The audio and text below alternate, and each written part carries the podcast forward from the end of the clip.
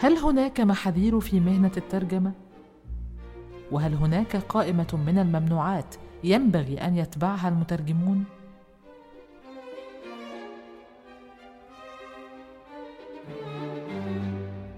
دكتور محمد لو إحنا قلنا قائمة اللاءات يعني الحاجات اللي حضرتك شايف إن المترجم يتجنبها آه بالذات برضه في المرحلة الأولى وفي نفس الوقت آه إيه الحاجات اللي لازم يتحراها المترجم علشان يبقى التطور بتاعه تطور آه عضوي طبيعي يوصله إلى إنه آه كل مدى حقبة زمنية في حياته الترجمية يرتقي يعني.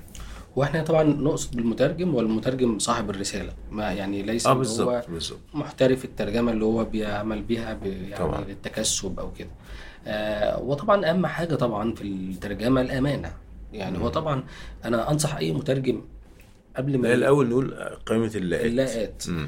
إنه هو آه، لا يترجم آه، عملا يفرض عليه يعني بأي شكل من الأشكال. لا يترجم عملا تحت ضغط وقت أو أو أو فرض معين فالترجمة عملية إبداعية آه، ربما يتوقف لفترة ثم يكمل فتحت ضغط بتؤدي إلى عدم الجودة في الترجمة. آه، لا يعني يخضع لأي محاذير في الترجمة. يعني هو إذا أخذ العمل أخذه كله.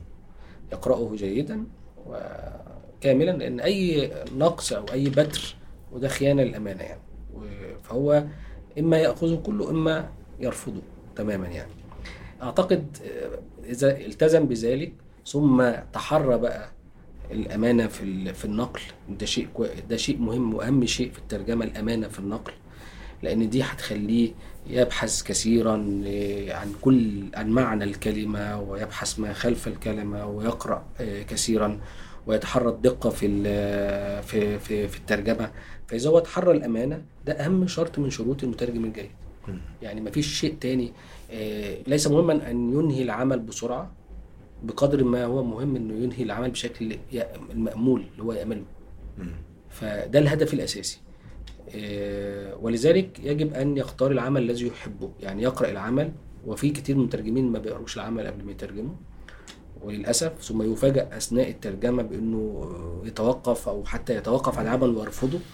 لأنه آه، إما يكون عمل مثلا مش صعب ولكن في أمور مرفوضة أو كده وفي كتير من المترجمين للأسف بيقبل عمل بالاسم اسم العمل طبعا ويعمل ريفيو على الإنترنت ويقرأ تعليقات القراء ويبدأ يترجم وبعدين يكتشف بقى أثناء الحفر ال- آه، الحفر أثناء أثناء الترجمة. العمل آه. فيقرأ يقرأ العمل جيدا وفعلا ليس العبرة بالكم العبرة ليست بالكم ممكن الإنسان يعمل عمل واحد في السنة عمل واحد كل سنتين ولكن كلهم أثر عند القارئ وفي المجتمع بتاعه وتظل الناس تتذكرهم لسنوات ويظل ده اسمه محفور لأنه والعكس صحيح. هناك كثير من المترجمين ظهروا في الستينات والسبعينات والثمانينات واختفوا وتواروا لأنه يعني اتضح بعد ذلك إن الترجمة ليس- لم تكن المستوى ال- الجيد أو الاحترافي أو الأمين. وأسوأ شيء سؤال آه. سؤال مهم. هل آه، المترجم يعتبر يعني في في طريقه للانتهاء لو هو فقد الخوف؟ لو فقد الخوف. آه. آه، بمعنى إن هو يترجم يعني شيء آه، يعني يعني هل أنت مثلا يعني كمترجم قدير و يعني تملك قاعدة ثقافية وعلمية رصينة آه، في هذه المرحلة من حياتك تشعر بالقلق والخوف وأنت تقدم على ترجمة عمل جديد؟ آه. بس يعني أنا ممكن العمل بتعامل مع كل عمل بترجمه بمنتهى المسؤولية وبخاف إن هو يظهر بشكل غير مأمول.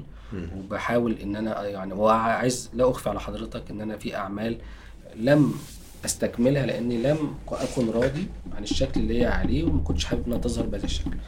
آه لغه لغة صعبة وأنا لا أزعم إن أنا أستطيع ترجمة كل مستويات اللغة كما إننا في اللغة العربية آه، في نصوص لا نستطيع فهمها نحن العرب.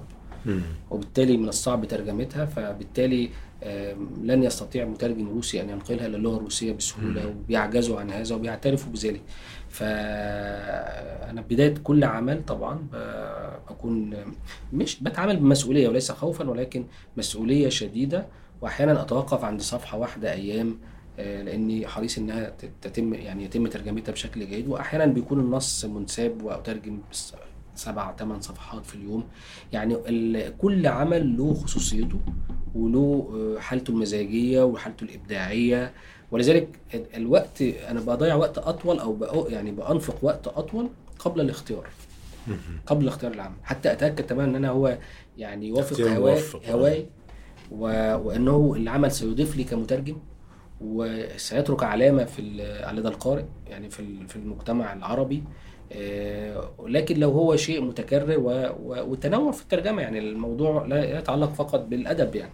يعني أنا نفس المدرسة بتاعت الدكتور أنور إن أنا أحب أترجم في الجغرافيا السياسية في التاريخ أترجم إلى اللغة الروسية أحيانا بعض الأعمال. يعني ليس فقط الترجمة الأدبية هي الترجمة الأدبية مهمة بالطبع. ولكن هناك أيضا جوانب أخرى يعني تستحق إن إحنا نلقي عليها الضوء. في العلاقات الثنائية في وأعتقد لا. تخلو لا تخلو أي ترجمة من إبداع يعني لا تخلو. في أي لا، لا، في لا أي مستوى بالعكس هو الترجمة السياسية أو الترجمة يعني روسيا والغرب لمن الغلب هذا نص صعب جدا لأنه نص كتبه الأديب آه، وكأنه يحكي حكاية يوم بيوم يعني يقول لك يعني يذكر مثلا اليوم اليوم هو 19 سبتمبر 93 نذهب الآن إلى يعني كأنه يعيش يعني يرسم صورة يرسم صورة يعني حاضرة. دقيقة. يعني كانه كأن نشر اليوم مشاهد. سينمائية. واستعرض تاريخ روسيا 20 عاما بعد الانهيار وعلاقتها بالغرب ولكنه يستحضرها وكأنها م- حالة آه، حالة مضارع مستمرة حالة آنية. فكان النص بيكتب بطريقة يعني هي ذكريات ولكن تكتب بالآن. مم. وكان صعب جدا يعني كانت يعني اللغة صعبة جدا. كما ان اللغة دي دقيقة جدا يعني الفع... الاختلاف في اللفظة لها أثر بقى لا ليس أدبي يعني مش فقط أنت بتغير في رسم صورة الطبيعة لا ده أنت بتغير في رؤية دولة أو قرارها يعني الترجمة السيا... يعني الجيوسياسية هي صعبة جدا لأنه أي تشويه فيها هو ت... يعني يعني تحريف لمعلومة. طبعا آه. طبعا لابد من لا، الدقه. الشديدة في التعامل آه، دكتور أنور آه، يعني هسألك نفس السؤال اللي هو آه، قائمة اللاءات التي يجب أن يحذرها المترجم آه، ألا يكون العمل غير مفيد للقارئ يعني أنت لازم تكون مواكب في البداية للأحداث. يعني في اختيارات الدكتور محمد السياسية الكتب دي مهمة جدا لمتخذ القرار. كويس. هنا عندنا مشكلة طبعا يعني المترجم واقع في مشكلة اللي هي مشكلة العدد عدد المترجمين اللي بيترجموا. يعني عدد المترجمين اللي بترجم عن الروسية مثلا قليل مع أهمية الثقافة الروسية والدولة الروسية في سياستك أنت نفسها الداخلية. مم. النهارده على سبيل المثال عندنا حاجة اسمها الحرب الروسية الأوكرانية. ماذا يعرف المواطن العادي عن أسباب الحرب دي وسبب قيامها أو هل ليها تأثير على وطننا إحنا؟ ومستقبلنا السياسي والاجتماعي واتخذ القرار في اخذ موقف ما في هذه الحرب. مثلا؟ أو على الأقل تبقى مدرك ليها. كتير جدا من المشاكل اللي هي على الساحة العالمية مطالب المترجم إن هو يحسن الاختيار. ان هو يساهم بماده فيها. طبعا. لكن أنت واقع تحت تأثير الميديا الغربية طول الوقت سواء في الإذاعة أو التلفزيون أو في آه، الجرايد أو كل الوسائل دي بتدي لك فكرة وأنت ممكن تبقى مغيب أو يحصل لك نوع من غسيل المخ. لما تراه على الشاشات. كويس؟ فإذا أنت كمترجم لابد أن تكون متابع ليه وانت اختار بقى هل هتمشي في السكة دي ولا هتخليك بعيد أحيانا. وإحنا لو كان في استراتيجية للترجمة بتحطها الدولة إحنا بنشتغل بذائقتنا كمترجمين. بنترجم اللي بنحبه واللي إحنا شايفينه كذا. بعض الوقت نعمل سياسة بعض الوقت نعمل أدب. واخد بالك؟ ناس كتير بتحكم عن الشعر مثلا أو النقد أو الفلسفة. مهم. لأن زي ما الدكتور محمد قال إن في أعمال لا تترجم. أنا جبت أعمال لأكبر فيلسوف روسي في القرن العشرين. كويس؟ كتاب منهم قعدت أقرأ الفصل الأولاني أكتر من شهر أو ثلاث أشهر يمكن إن أنا عاي- بس أفهم إيه مكتوب. مفيش. مفيش. فاذا لازم يكون الواحد صريح مع نفسه يا إما إيه إيه أروح أدرس فلسفة كتخصص عشان ابقى أقدر أترجم. ملم آه بال تسأل نفسك في الآخر أنت هتفيد قطاع قد إيه من الناس؟ لأن إحنا دلوقتي إحنا دولة يعني لازم نعترف إن إحنا ورا يعني شوية متأخرين. لازم نواكب اللي بيحصل بره. مثلا دولة زي إسبانيا أو فرنسا تعمل أربعين ألف خمسين ألف كتاب في السنة. آه آه. ترجمة ترجمة. لا وأعتقد كمان بالتالي أكبر من كده كمان. وفقا لشوقي جلال في كتابه الترجمة في العالم العربي ساعة ما طلع الكتاب كنا 300 كتاب على مستوى العالم العربي. اجمالا يعني. يعني رقم هزيل. أنا بقول لك انزل الشارع وقف من أول النهار لحد آخر النهار وقول لكل واحد وريني بطاقتك. كويس؟ شوف في كم واحد بطاقته مكتوب فيها مترجم. كل المترجمين اللي بيشتغلوا دول بيشتغلوا هو هواية يعني إلى جانب عملهم الأصلي وإلا مم. يموتوا بالجوع يعني صحيح.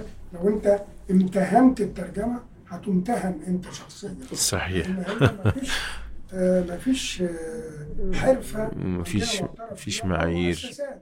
حتى مسألة الأجور كمان فيها مشكلة كبيرة. حتى إن في بعض يعني الترجمه التجارية هي اللي أيوه شغالة. انت عندك المفروض تبقى المترجمين فيها جزء لا يتجزأ من هيكل الوظيفي بتاعها طبعا طبعا. إنما هي بتستعين بالمترجم تعالى لي النهارده اعمل الشغل وروح.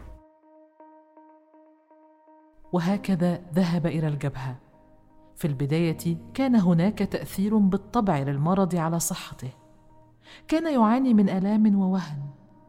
كان يتوق للموت ويبحث عنه. لابد وأنه شاهد الكثيرين من مرضى السرطان وكيف يعانون قبل موتهم. فكان دائما يختار أن يكون في المقدمة سواء أثناء الهجوم أو أثناء الاستطلاع. نظر فإذا بالموت يمر من جانبه ولا يختاره يحصدهم كالمنجل. أما هو فيشفق عليه. وكانت قوات الإنزال حينها في ضواحي مدينة سينيافين. ألقوا بمئتي جندي في الصباح وفي المساء أخذوا يحصون كم عاد منهم. لو عاد منهم عشرة فهذا أمر جيد. حتى لو كانوا مصابين قرر أن يشارك ليختبر حظه مع الموت مرة أخيرة. فلم يرفضوا طلبه في الفرقة ما دام هو من بادر بالطلب. قالوا له فلتذهب. وهكذا أخذ يعد نفسه لهذا اليوم وكتب رسالة إلى أهله. لا أعرف ماذا تم في هذه المعركة ولا كيف جرت لكنه عاد وحده ومات الآخرون جميعا. من رواية زمن النساء ترجمه دكتور محمد نصر الدين الجبالي.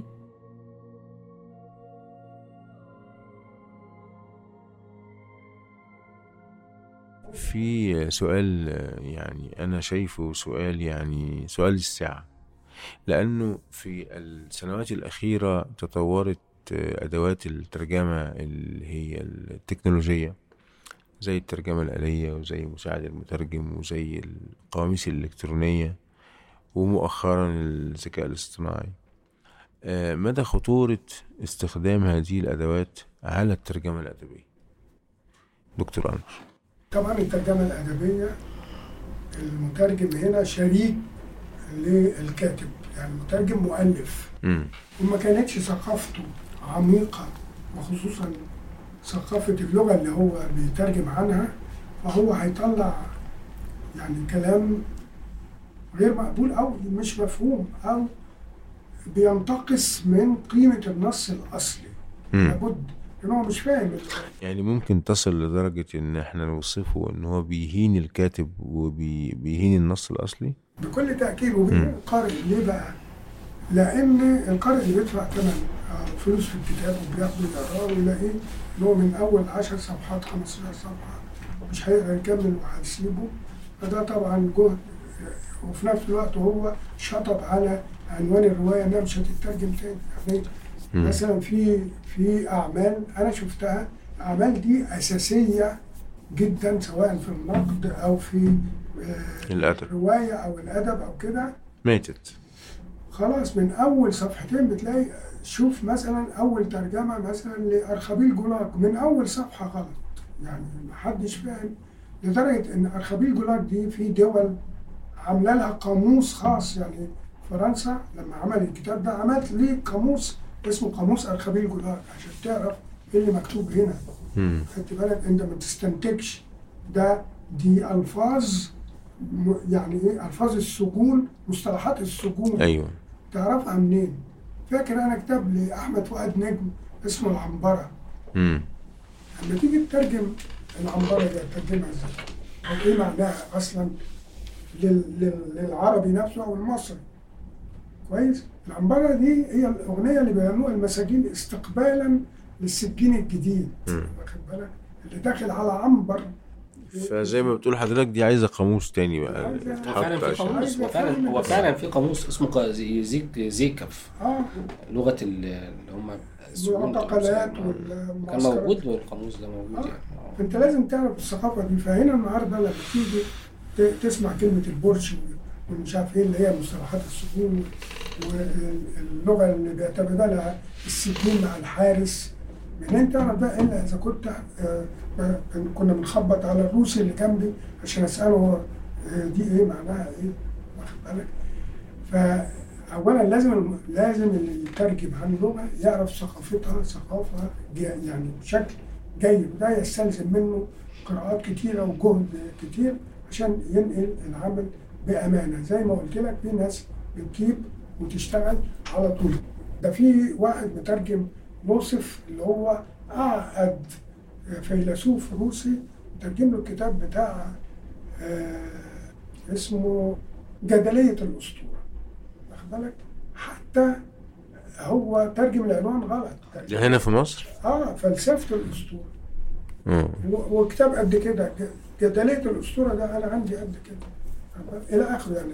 عدد كما وكيفا ده هيؤدي لا يعني. يعني ده- يعني إذا استمر هذا الموضوع طبعا هيؤذي طبعا الترجمة بشكل كبير لأنه آه، استخدام طبعا ال- الترجمة الآلية والذكاء الاصطناعي آه، في ظل عدم وجود مرصد للترجمة عدم وجود آه، آلية لمراقبة جودة نقد الترجمة. الترجمة. آه، لأن مثلا أنا كنا لسه بنتكلم إن دور النشر الكبيرة حتى في الخليج واعتقد المركز القومي للترجمه دلوقتي استنى هذه السنة وهي سنة حسنة جدا إن في اتنين بيراجعوا الترجمة بعد استكمالها مهما كان المترجم. وده شيء بيضمن إن المترجم التزم والمترجم يبقى عارف إن في آه، في اتنين حد بيراجع آه. محكمين هيشوفوا. مش بيراجعوا وراه لأنه بينتقصوا منه لا بيتأكدوا من ممكن هفوات تعدي عليه. طبعا وفي طبعا. النهاية بيقولوا والله ترجمة جيدة أو في ملاحظات فترجع له. على الأقل بنضمن بنضمن إن ترجمة آه، جيدة وترجمة آه، لائقة. لكن ما يحدث إن كتير من دور النشر ما عندهاش الآلية دي فما ي- اللي بيديها المترجم النص دول بياخدوه يطبعوه فبيحصل طبعا أيوة. لا لو وبعدين بيحصل لعب كمان على ال- النص العربي فقط. بالظبط هو بيقرأ النص العربي. هو محدش أصلا يعرف إذا كان ده النص ده سليم ولا مش سليم آه. هو بيشوف ولو النص حتى العربي. مراجع ولو حتى عندهم مراجع ما يقدرش يكتشف الغلط. أنا بقرأ حد يترجم بالطريقة الآلية دي آه.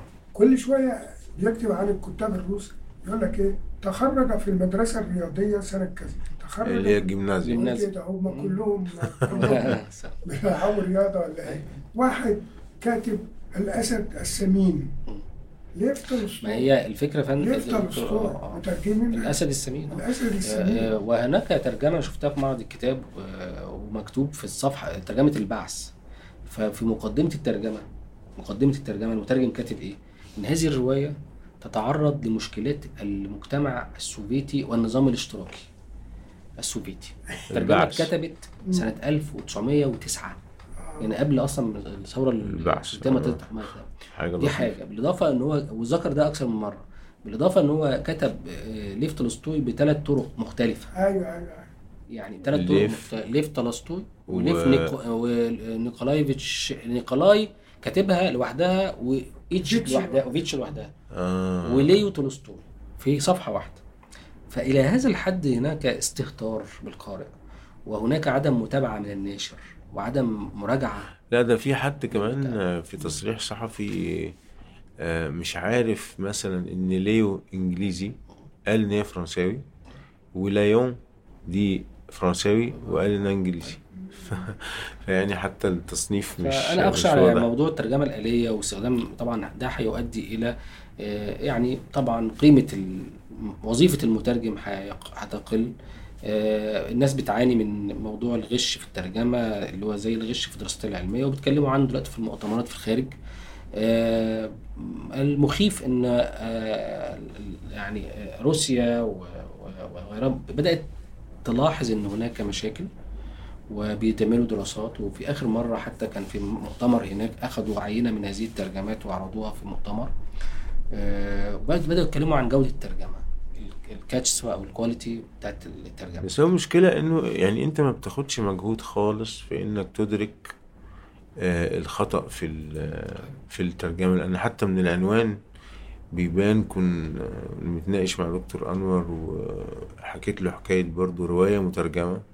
من العنوان أصلا ال- المسمى المسميات دي مش موجودة في الثقافة الروسية أصلا. مش موجودة يعني يعني حتى العنوان الجواب بيبان من عنوانه. فتخيل المتن عامل إزاي. يعني العنوان فيه خطأ فادح أو خطأين ورا بعض يعني بالظبط بالظبط. آه. طيب. من اتصار النص يعني لما بيلاقي سطر صعب بيروح ناطط فوق. آه آه بعدين الناشر اللي هو عنده مثلا داسيفسكي أكل عيش تلاقي مطلع رواية اسمها مذكرات صرصار. يقول يا رب بقى لي 50 سنه داسيفسكي. فين؟ أو العزبه معلش. إيه العزبه وأنا وسات أنا وساتك يا دكتور في المعرض لما شفنا واحد جايب آه آه بتا- آه نص إنجليزي ونص عربي في نفس الصفحة. يعني والله نسي. داستيفسكي. نسي لا لا يعني مش نسي هو عامل نص إنجليزي ونص عربي. آه آه ممتاز. آه، وردت يعني. طب بمناسبة بقى ذكر داستايفسكي يعني م- لماذا كل هذا الحب لفيودر داستايفسكي عند دكتور أنور إبراهيم؟ والله طبعا المعايشة. معايشة النصوص وكده. وبعدين هو كان موضوع دراسة حضرتك في الدكتوراه. آه. الأبلة أنا كنت بشتغل الأبلة وبس كنت بشتغل في آه مشكلة يعني مختلفة لأن طبعا كل أعمال داستيفسكي كتب عنها يعني يعني مئات الرسائل وكده. حتى أنا لما جيت اشتغلت أول حاجة اختاروا لي جريمة والعقاب والأبلة المشرف بتاعي. لما دخلت القسم كنت هشتغل على آه، داستيفسكي في الستينيات. يعني رواية داستيفسكي في الستينيات. على المثالين دول الجريمة والعقاب والأبلة لإبداع داستيفسكي في الأربعينات كان في ظروف أو كتابة فنية مخالفة بعد الاعتقال. عشر سنين رجع فكتب بأسلوب مختلف فكانوا عايزين يوروا إيه الميزات الجديدة أو الجوانب الجديدة في أسلوب كتابته في الستينات بعد عودته من المعتقل لما. دخلنا القسم رئيس القسم قال إيه ده؟ أنتوا عايزين تموتوا الراجل ده اشتغل على أكبر روايتين كان عليهم دكتوراه كتير يعني أنا كنت طالب إن أنا أشتغل في المكان والزمان عند داستيفسكي فمشرفي قال لي ده موضوع يقع على تخوم الفلسفة والأدب فهيبقى يعني هيهاجموك في القسم أو يحاولوا إن هم يحرجوك خلي العناصر دي اكتبها في الرواية. فاخترنا الأبلة البناء الفني عند داسيسكي في الرواية. وده ليه؟ ده مدخل جديد ما هواش مدخل فلسفي أو اجتماعي ولكن مدخل فني. كيف كتبت رواية الأبلة؟ من ساعة ما الكاتب بيقعد على مكتبه يتخيل أبطاله بيلبسهم إيه بيرسم ملامحهم إزاي بيعيشهم فين. وعلاقة ده بفكرته الرئيسية إن الناس دي تحقق له الهدف ال- النهائي في الرواية. وطبعا أنا اشتغلت على المسودات الرواية. فده ساعدني واداني مفاتيح كتيرة جدا للشغل وإحنا ما عندناش للأسف ما يعرف بالأعمال الكاملة اللي هي اصبحاء وحقيقيه بس فانا داستيفسكي آه، أبطاله وحاجات كده كان في تماس بيني وبين مشكلاتهم الشخصية. المشكلات الوجودية وجودك في الحياة والألم والتطهر والمسائل الكونية اللي هي الوجودية ربنا والإيمان والإلحاد. كل القضايا دي اللي كانت بنفكر فيها وإحنا حتى مراهقين. كان لنوبات الصرع أثرها البالغ على ذاكرة فيودور ميكشيلوفيتش وبخاصة على قدرته على تذكر الأسماء والأشخاص. وقد اكتسب بسبب عدم قدرته على التعرف على وجوه الناس أعداء كثيرين. وعندما كانوا يذكرون له أسماءهم لم يكن بمقدوره دون اللجوء إلى سؤالهم عن كثير من التفصيلات أن يحدد من هم هؤلاء الناس الذين يتحدثون إليه. كان هذا يثير حنق الذين نسيهم أو الذين لا يعترفون بمرضه معتقدين أن هذا نوع من الخيلاء أو أنه نسيان متعمد بهدف إهانتهم. من كتاب مذكرات زوجة دوستويفسكي ترجمة دكتور أنور محمد إبراهيم. كنا بندردش في أحد المرات. آه، طبعا في في المتاحف بيبقوا عاملين بيعملوا بورتريهات للكتاب وبيجيبوا احدث الأبحاث ودلوقتي بيسجلوها يعني سمعية وبصرية. أو المحاضرات والكتب الجديدة والإصدارات. وكمان بيطلعوا خرايط لل... للروايات. خرايط. للروايات. الخرائط حرارية لحركة الأبطال وأماكن الروايات في المدن. دراسات كتيرة آه فكنا اتكلمنا مع حضرتك في في القصة دي. آه حضرتك بقى وأنت موجود هناك وبتتبع خطوات آه داستويفسكي ذاته في أبطاله وفي رواياته. آه لما رجعت إلى آه القاهرة يعني إيه الأثر اللي تركه آه أو اللي تركته حركة داستويفسكي وأبطاله في المجتمع الروسي وتأثيرهم عليك أنت كتركيبة فنية كمترجم وكراجل литератор أو باحث في الأدب آه، بعد ما رجعت؟ هو في شيء مشترك يمكن في شغلي وشغل الدكتور محمد. آه، الدكتور محمد اشتغل على الفانتازيا كان عند بلجاكوف عند بولجاكوف كويس. ودي أحداثها بتدور في مدينة موسكو. واشتغل بعد كده على سولجينيتسن ودي أحداثها بتدور في في الارخبيل أو في المعتقلات. يعني المكان كان بيلعب دور مهم. عندي أنا المكان كان جزء مهم جدا من رسالتي. وكنت بفاجئ طبعا النقد الروسي الرفيع إن هو بياخد الجملة ويحللها يعني مثلا في الجريمه والعقاب يقول لك في الساعة الفلانية مساء خرج شاب عمره كذا ها متجها إلى جسر كذا في سان بطرسبرج محمد حافظها طبعا آه. بيعد الخطوات يعني بيعد بيعدوا الخطوات وبعدين بيدرسوا آه، ال- ال- السلالم 13 سلمة دي عليها دراسات قد كده. بيت راسكولنيكوف وأبطاله إزاي بيتحركوا في المدينة كل مكان بي- بيتكتب حتى بشفره أحيانا ناقص وهم بيستكملوه يعرفوا إنه كان ساكن في البيت الفلاني. أنت هتلاقي في كتابي اللي أنا ترجمته اللي هو بطرسبرج داستويفسكي تحليل كامل للأماكن وللبيوت اللي عاشوا فيها أبطال داستويفسكي وعناوينها يعني العناوين مؤرخة وكده. مم.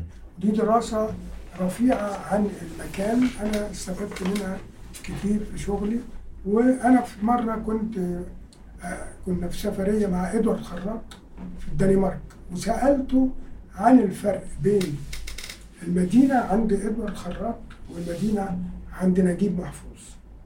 فقال لي أنا مدينتي عضوية لأن هو اسكندرية عنده كانت آه، ساحة الأحداث يعني ما بين إن الجمالية كانت ساحه الأحداث لتسير فيه فقال لي أنا آه، المكان عندي عضوي ولكن عندي نجيب محفوظ ديكور يعني ممكن تشيل المكان ده تحط أي مكان مكان تاني مش هيأثر. فيه الأبطال وكده مم. فدراسة المكان أفادتني جدا وأعتقد إن كتير جدا من الكتاب بتوعنا المكان عندهم مهم جدا واللي يحب يقرأ برضه في القضية دي يقرأ المجلة اللي بيصدرها علاء خالد اسمها أمكنة. مجله مهمة جدا ودورية مهمة بتتناول كل حاجة وهتلاقي كل المفردات دي عليها دراسات لوحدها يعني ممكن تلاقي مثلا إيه وده أنا طبقته عندي اللي هو القطار في الأدب الروسي. مثلا هتلاقي عندي تولستوي القطر اللي انتحر أنا كارنينا اللي قدامه. هتلاقي في القبلة القطر اللي جه منه اللي جه عليه سولجينيتسن. والمنافس بتاعه. سولجينيتسن برضه رحلة آه، القطر. آه، القطر كمان آه، metaphor مهمة في الحياة الروسية أصلا يعني.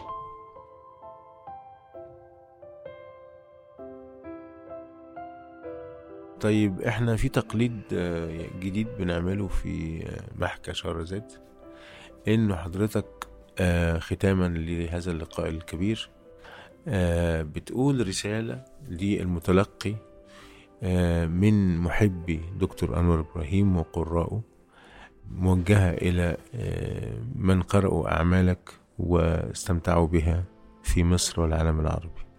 والله أتمنى إن يكون أعمالي يعني عجبتهم أو يعني طلعوا منها بفائدة ما على الأقل المتعة الذهنية آه، في وقتها يعني وليقرأوا عمل لآخر وعمل آه، مترجم ثالث ورابع وآخر ويعيشوا حياتهم ويستمتعوا بالآداب كلها لأن إحنا آه، كلنا آه، كبشر ترتفع إنسانيتنا كلما قرأنا وكلما اطلعنا على الآخرين. ده بيجمعنا كلنا كبشر لأن ما يجمعنا في الحياة نفس المشكلات ونفس الآلام ونفس الأحلام.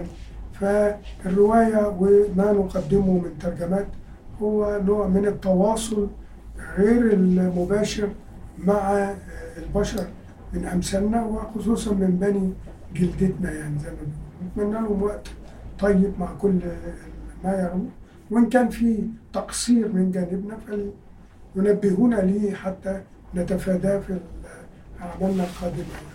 آه، كلمة أخيرة بقى للمترجمين.